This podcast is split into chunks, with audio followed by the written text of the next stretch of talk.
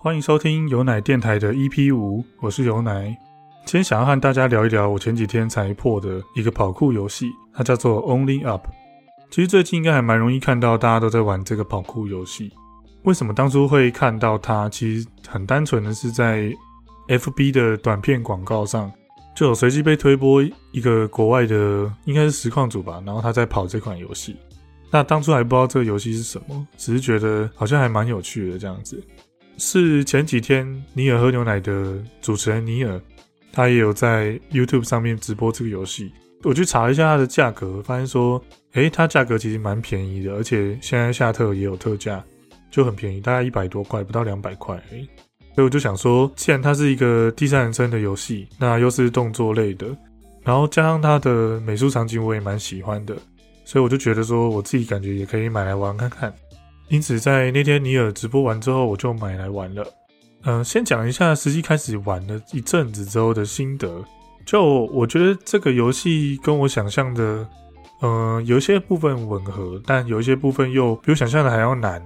像是第一点，就是实际玩之后发现，有些道路你要找到要怎么样往上跳，其实会需要花一点时间，或者说这个地方它没有限制你，很明显的就知道要怎么走。那就是自己要去摸索哪一条路线是最适合自己的。那有时候也会担心，说自己不知道现在走的这个过程算不算是在绕远路。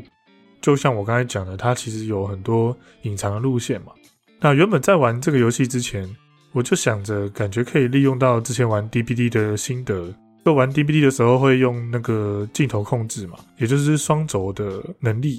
角色移动跟镜头控制这样子。就很多这种地牢的射击类型的 roguelike 游戏呢，如果你是用键鼠玩的话，会是用 WSD 来控制角色移动，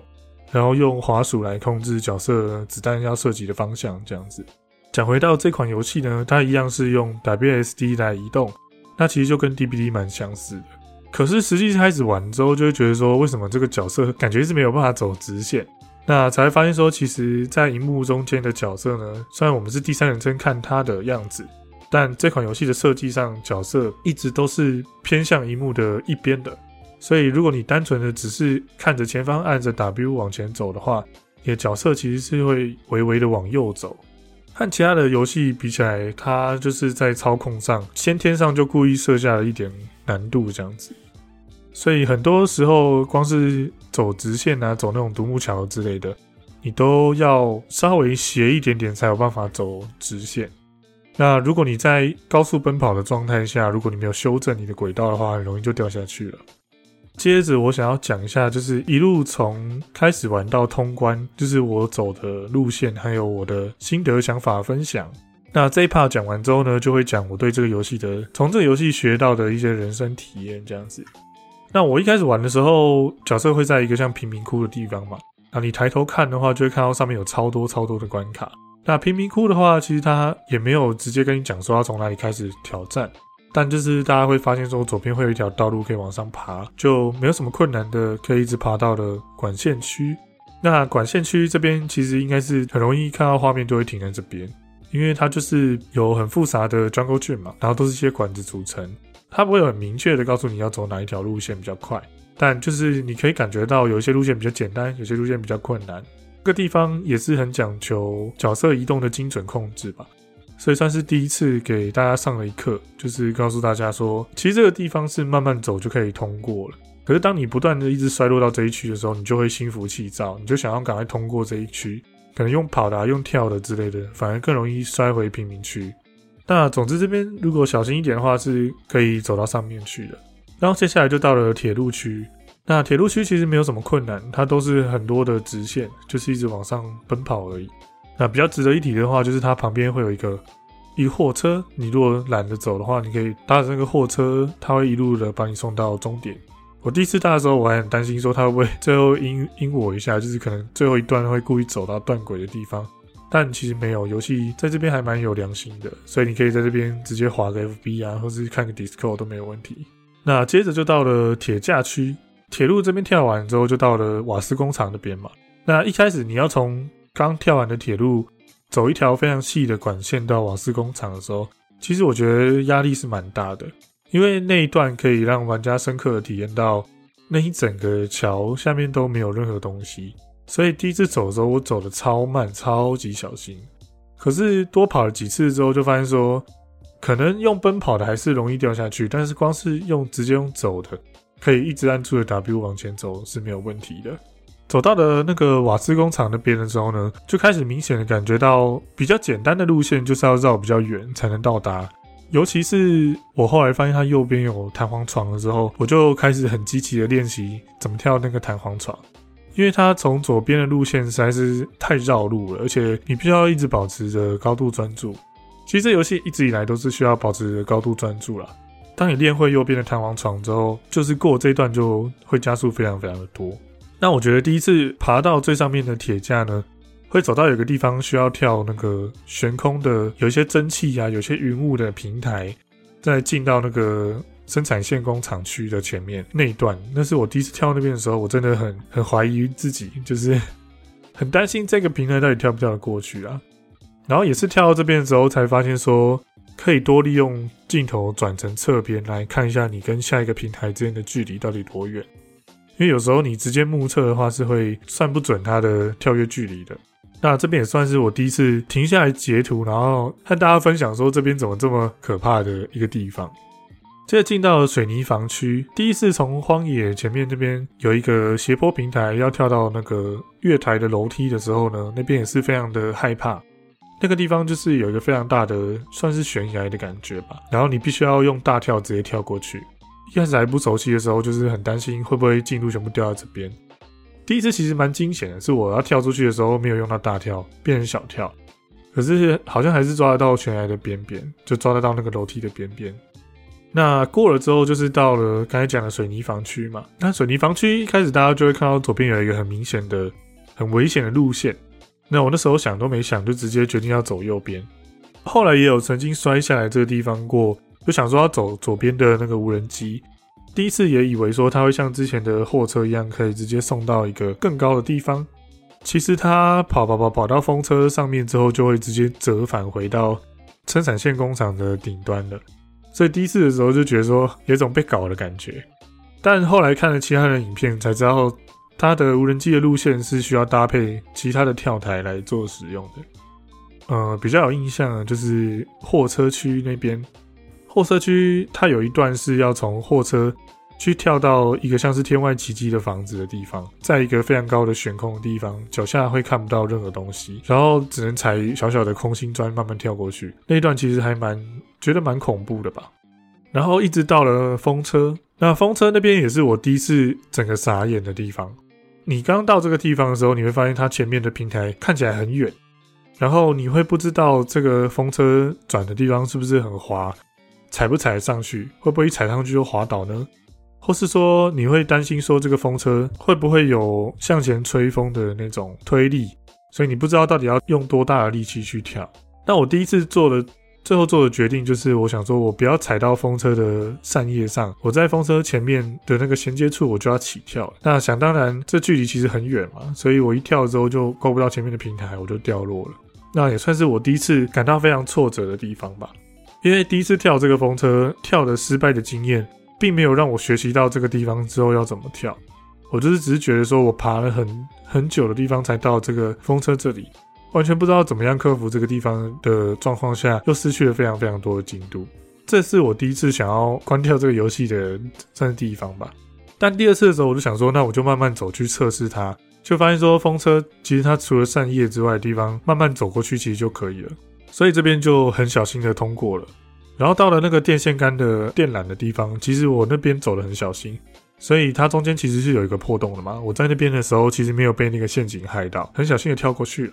然后接着就到了城市区，在进到城市区之前有一个加油站嘛，那会有一个悬空的汽油桶，那边也是非常非常的恐怖，一样也是下面完全没有任何任何一丁点的建筑物会接住你的。所以你在跳那一格的时候，算心理素质要很强吧，就是你要算得很精准，然后你手不能抖之类的，就是要心态要稳住才跳得过去。然后到了城市区之后，就觉得好像突然很安心。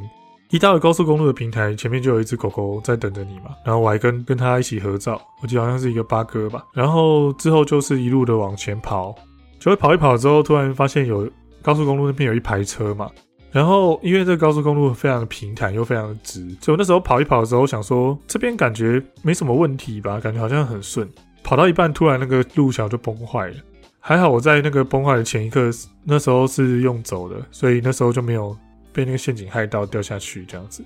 然后之后就小心翼翼的跳着它旁边的那些车子往前。那接着就一路跳跳跳跳到了摩天轮的前面。我记得我是在跳摩天轮前面摔落了之后。呃，才意外的发现说，摩天轮前面这一段路其实是可以走一个大楼旁边的一个弹簧床，就可以直接跳到摩天轮这里。我后来发现说，好像那摩天轮区上去之后，就会到一个非常长的跑道。那跑道跑到一个大楼里面呢，就会有两条路，一条是你可以直接选择走弹簧床往前跳，可是那个路线看起来超恐怖的，因为弹簧床前面就是一片虚无。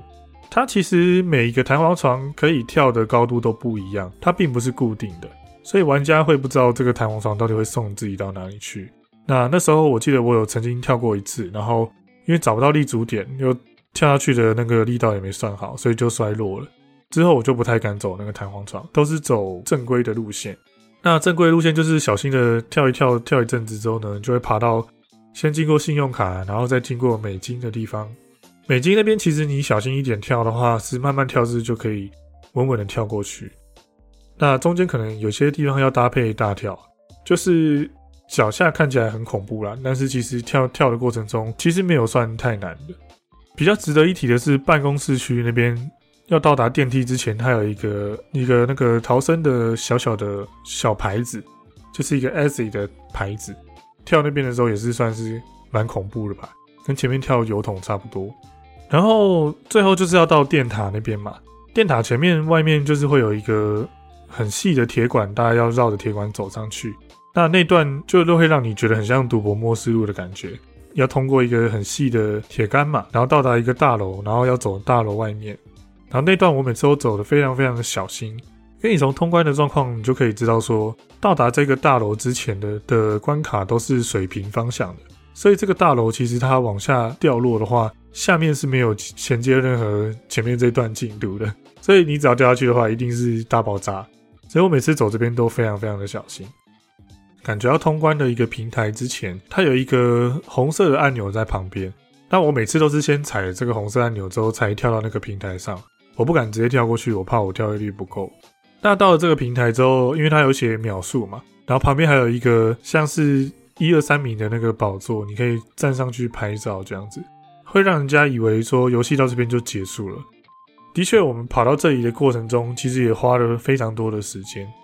我记得我第一次到这个平台，好像也是花了大概五六个小时吧。刚到这里的时候，就会觉得说啊，终于如释重负，一个差不多两百块不到的游戏，大概到这边就差不多结束了。就会觉得说，哎，怎么好像这个计时器没有一个停止的感觉吗？然后就会发现说，旁边还有一个楼梯平台上去，然后就会发现说，旁边有一个楼梯上去，还有一个电梯。然后搭上这个电梯的时候呢，我本来想说会不会就是到了通关的过关画面，结果拨云见雾，穿过了云层之后，才发现哇靠，上面根本就还有超过一半的路程在等着我们。我们电梯一上去就会来到了像是伊甸园的地方，然后这边的很多建筑都是可能希腊神话之类的相关，然后会有很多大理石啊，还有圣经之类的这种呃物品出现。然后就算是被被吓到吧，就觉得说怎么还有这么多 这么多的路还要走？对。然后伊甸园区呢，其实它每一次跳跃都会让玩家感觉到，你每一次的行动都是完全没有容错的机会的。虽然说它每通关的一小区就会有一个比较安全的平台，让你可以稍微休息，可是在这之中的每一次跳跃，下面都是深不见底的。它不像城市区之类的，你可以看到下面还有其他的关卡在等着你。可能会接住你的感觉。伊甸园区其实它是建筑的位置是比较歪斜的，所以它垂直掉落的话是不会掉到城市区的，然后就会让人觉得非常的害怕，因为它中间有隔一个云层嘛，所以你也看不到云层下面的城市区，你应该要摔落到哪个地方才可以踩到下一个立足点。所以在跳伊甸园区的时候都是非常战战兢兢的。同时这一区我也觉得是有全游戏最出众的美术设计。那它也有一些有趣的机关，比如说要走到耶稣的手上嘛，他会送你过去之类的。你一边觉得很恐惧、很惧高的时候，又仿佛身临其境去参观这些鬼斧神工的雕塑的感觉。那一直到了上面有一个魔法学院区，感觉就是在致敬哈利波特的场景吧。其实我跳到那里的时候，我就有深刻的感觉，我可能会在这边衰落的这种预感，因为它有一段是只有课桌椅，它的间距又说短不短，说长不长，所以感觉是很容易踩空的一个间距。那果不其然，我第一次就是从这边狠狠的、深深的摔落了。在这边摔落了之后，我那时候其实也算是第二次有。想要放弃的念头吧，因为真的是跑得非常的远，然后你就看到说这片的景色都是伊甸园的景色嘛，然后突然又摔回了城市区，甚至又摔回了贫民窟区，就好像从天堂掉到地狱的那种感觉，就是非常的挫折吧，就会让你觉得说这个游戏真的很长诶，跟其他的游戏比起来，它没有办法很快速的到达你原本进度所在的地方，然后你途中又要算是跑得蛮小心的，所以会觉得很累人吧。我也可以猜到，说这个游戏应该是没有存档的机制，因为在前面的时候，我曾经就卡在贫民窟的某个地方，我出不去，也没有 reset 的按钮，我就是重开游戏之后，他就直接把我送到最初始的那个地方，所以可想而知，他应该是没有没有记录的。第一天的话，我就是也是很小心的，就又爬回了魔法学院这边。我记得那时候就已经是晚上了，我从下午一路玩到晚上的时候，又重新从最下面开始爬。然后再度爬到魔法学院的时候，那段也是让我手汗狂飙，因为后面一直到了一些魔法书啊，还有一些画作之类的，这一段路都是非常的危险，下面没有任何东西会接住你，然后都是一个接着一个的，必须要持续跳跃的平台，所以这段路算是跳到非常紧张的一段路吧。然后要讲一下，就是一路以来我玩的过程中，就是一直玩到结束，我几乎都是没有开过慢动作模式的。我总觉得我每次跳的时候都不知道怎么掌握那个慢动作的感觉，然后在衰落的时候也常常觉得说，我按慢动作的状态下，好像角色就移动不了多少，总觉得每次按慢动作的时候都会导致我没办法移到我要抓的平台上，所以我就一直对这个慢动作模式很不信任。那这之后我每一跳都是用正常的速度及时修正的，虽然说这个游戏比起 Jump King 没有那么非一即零的感觉。因为 Jump King 的很多跳跃都是你只要没有抓好那个力道，就是直接摔下去嘛。它必须要很精确的抓到那个跳跃的力道。但是 Only Up 这个游戏，我觉得它掌握掌握跳的力道也是需要非常久的练习嘛，或是你要很有 sense 才才可以抓得准它跳的远近，或是它跳的高低的这种感觉。然后接着就到了花园区，花园区那一段就是第一次我遇到恐龙的时候，我本来以为它就只是一个幻觉。因为恐龙向我冲过来，我本来想说应该不可能真的撞到我吧，结果没想到我还真的被它推挤。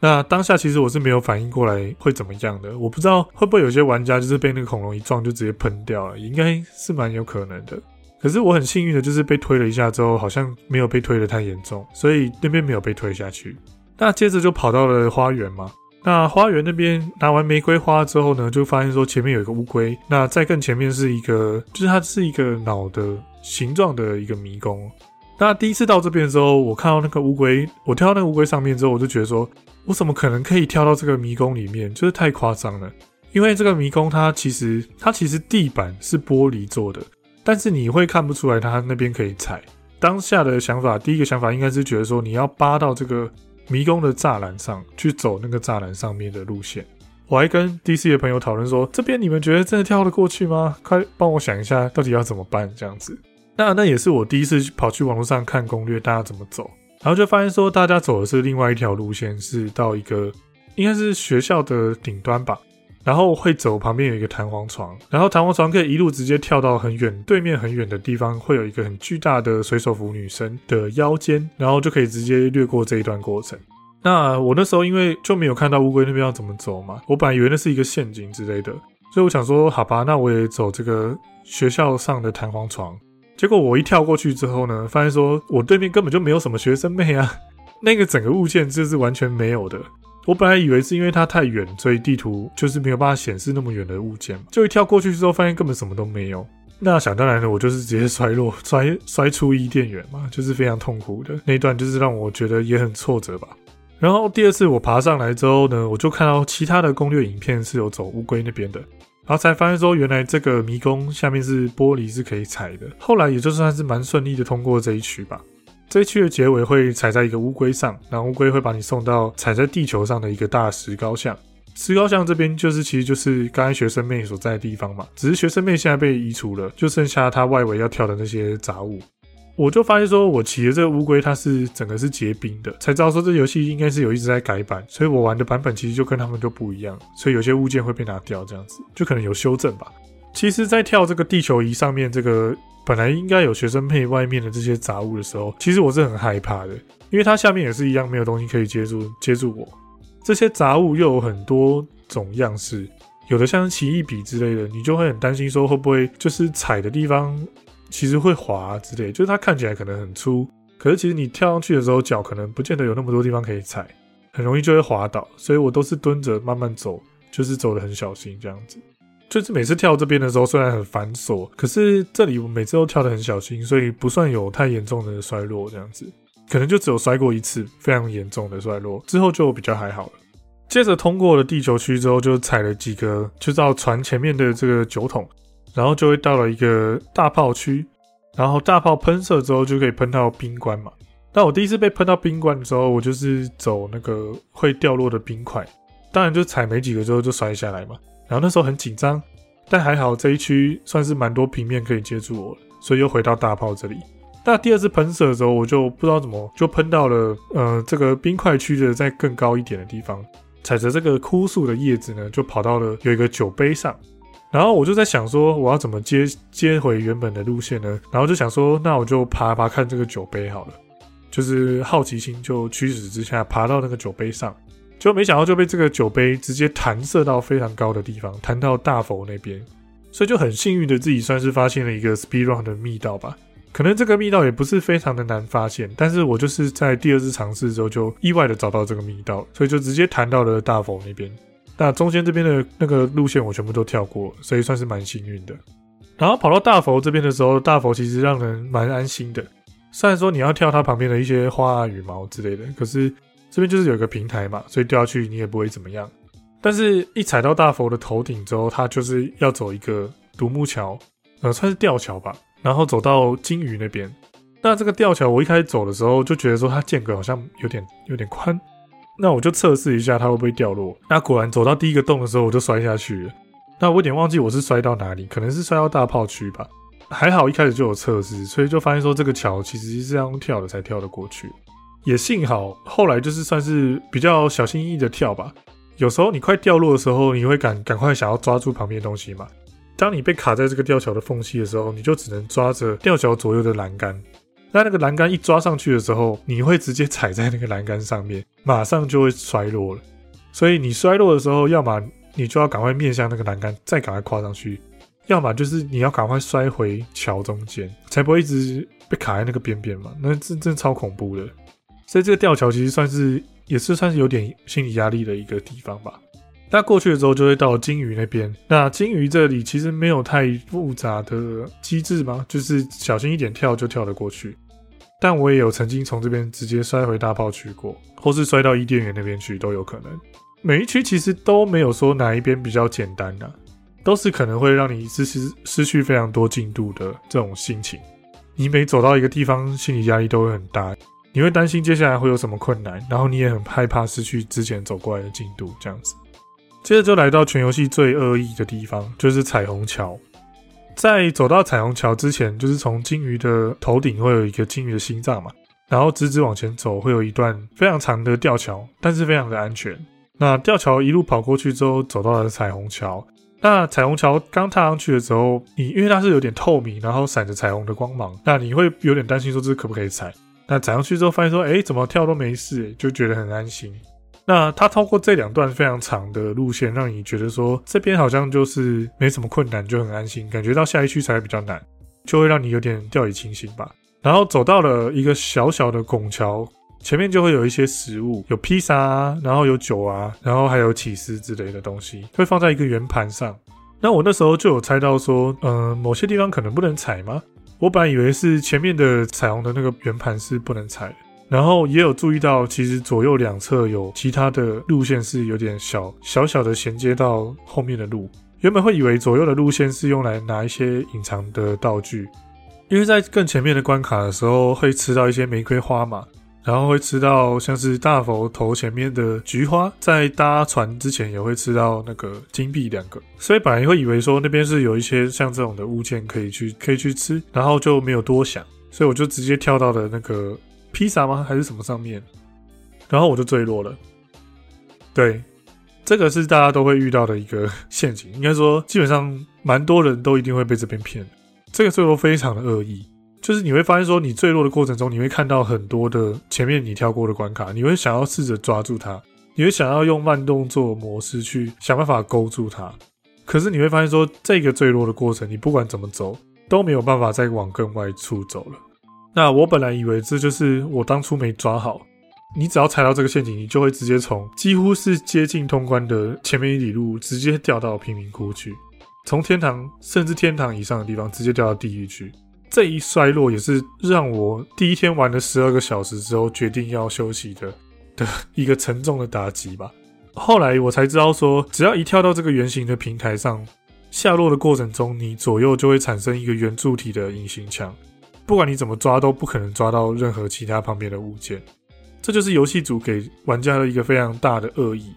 我第一次中这个陷阱的时候，其实我内心其实有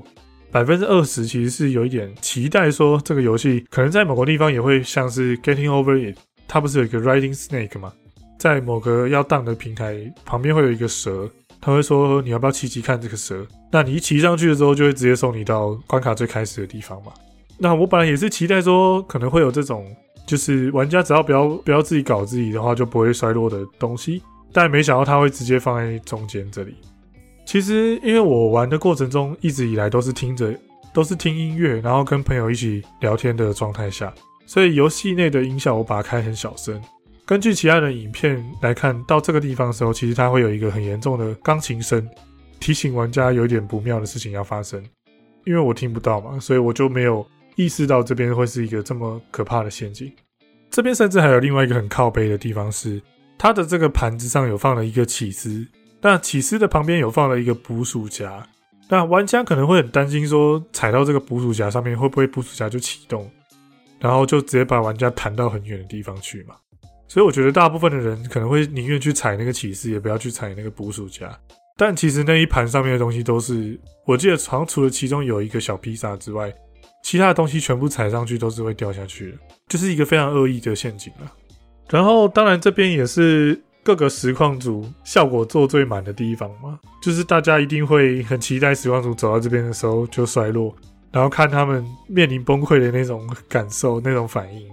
我第一天也是，就是从这边被摔到地面，就觉得说啊，我再爬上去可能又要花个三个小时之类的，所以我那天就放弃了。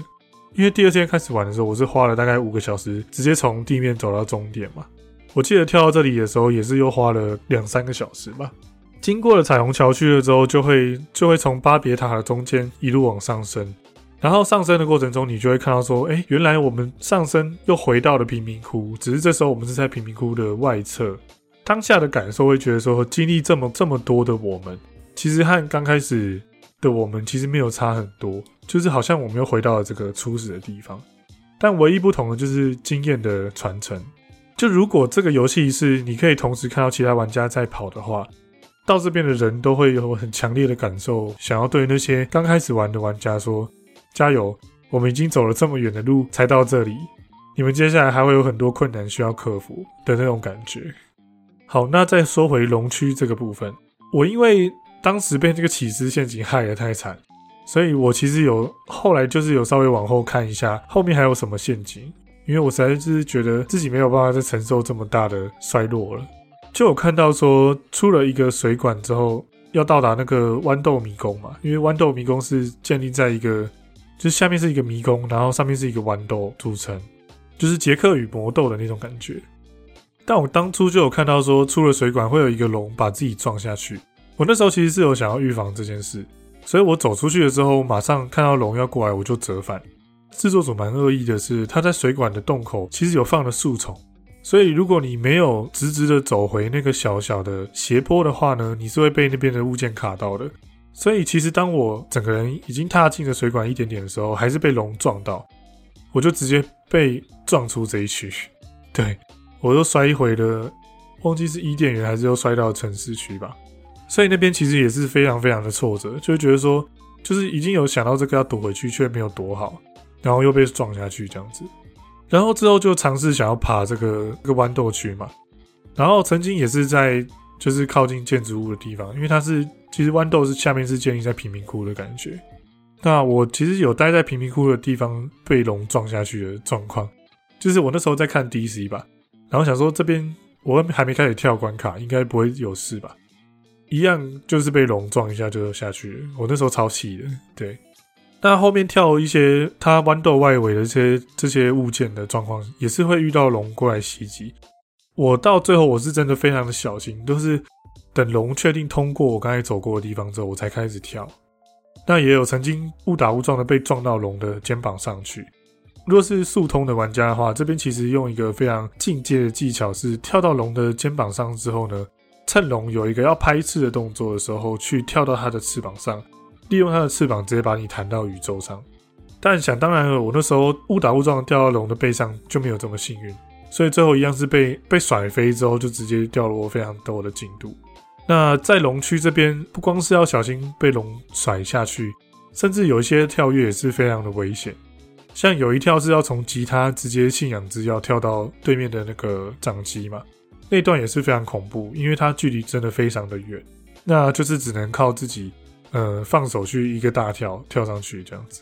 那我也曾经在跳后面有一个地方要跳到鞋子上的时候，因为鞋子太滑了，所以我就滑下去过，也是有这样的经验。如果你摔落的时候比较幸运的话，你还可以卡在这个迷宫上；比较不幸运的话，就是直接掉到伊甸园，甚至更下面了。那最后到了外星人区的时候，其实它有一个三角形的平台。非常宽阔的一个平台，基本上可以接住在这一区掉落的人，所以到这里的时候，其实我觉得已经没有什么压力了。当然，因为前面被害了太多次，所以我还是跳得非常小心翼翼。但最后这里路，我觉得算是真的蛮简单的一个过程。那最后就很顺利的通关了。最后想要来讲一下这款游戏玩完之后，我觉得对我人生有什么样的体验或是改变吧。那我觉得在一开始从铁路区到工厂区的时候。透过一些路线，你就可以感觉到，就是风险越低的路线，你就越需要时间去克服它。你只要越心浮气躁，你越急着想要回到原本的进度的话，你就越容易在还没准备好的时候起跳，然后摔得更彻底。当你还没有通关过一次，而且你也没有看攻略的时候，你这时候如果发现了你的道路旁边有一个弹簧床，你会很犹豫到底该不该跳上去。一方面的话，你会担心自己踩不到那个弹簧床。一方面又会担心自己跳出去之后会找不到立足的点，会失去非常非常多的进度。那这就要取决于自己当下愿不愿意冒险去学一个经验。我觉得这其实可以应用在人生身上，就很像是你这时候发现到了一条道路或是一个挑战，你该不该尝试看看，还是应该要保持原本的节奏稳扎稳打呢？第一次到了我刚才讲的那个城市区上面的庆祝颁奖平台的时候。它会显示的玩家的游戏时间嘛，还有第一名的那个台阶，你可以站上去拍照。因为已经跳了非常久才到这，当时就以为游戏已经结束了嘛。那殊不知旁边其实有一个透明的阶梯，上去之后就发现是远比下方还要多的路要走。那在跳到这一区的时候，我自己的体悟是觉得说，呃，你可以理解为这是对自以为成功的玩家的那一个恶作剧。就好像是这些人沾沾自喜，以为已经结束了，却还有很多路要走。但转念一想，也可以理解为，其实没有任何人是强迫来玩这个游戏的。你只要认为你走到这边已经很棒了，其实就已经足够了。你在这边把游戏关掉，其实也是可以的，因为它只是一个游戏嘛。制作组在这边清楚的告诉玩家，接下来的路道阻且长，你可以不用去面对它。但如果你还想要挑战的话，你就去试试看吧。下一个比较让我有深刻体会的是，到了香槟区的时候，误打误撞的发现香槟那边也可以弹跳，省了非常非常多的路径，就让我想到说，是不是现实世界中有时候我们也会因为幸运而少走了非常多的路呢？那因为我是抱持着只要有通关就好，不管用什么路线都没关系的心情去跑。当然，在遇到新的路线的时候，也会很担心自己跳不跳得过去，或者不知道该不该用这个方式跳。但我会觉得说，有发现或是没有发现的道路，都是我自己去摸索通往成功的一个道路。所以，有些人可能会觉得说啊，我应该就是从头到尾都不用弹簧床啊，或是从头到尾都应该用最快的方式通关。但我觉得我是介于这两者之间吧。当然，我也是尽量不要去看攻略。然后再来就是起之陷阱嘛，就是刚才有讲过，这对我来说是一个非常非常非常痛的一个打击。当时真的有觉得说，好像就快看到胜利的曙光，但是又在这边被打下去的感觉。然后就在想说自己到底应该要重跳，就是真的太花时间了。可是又觉得自己好像做得到。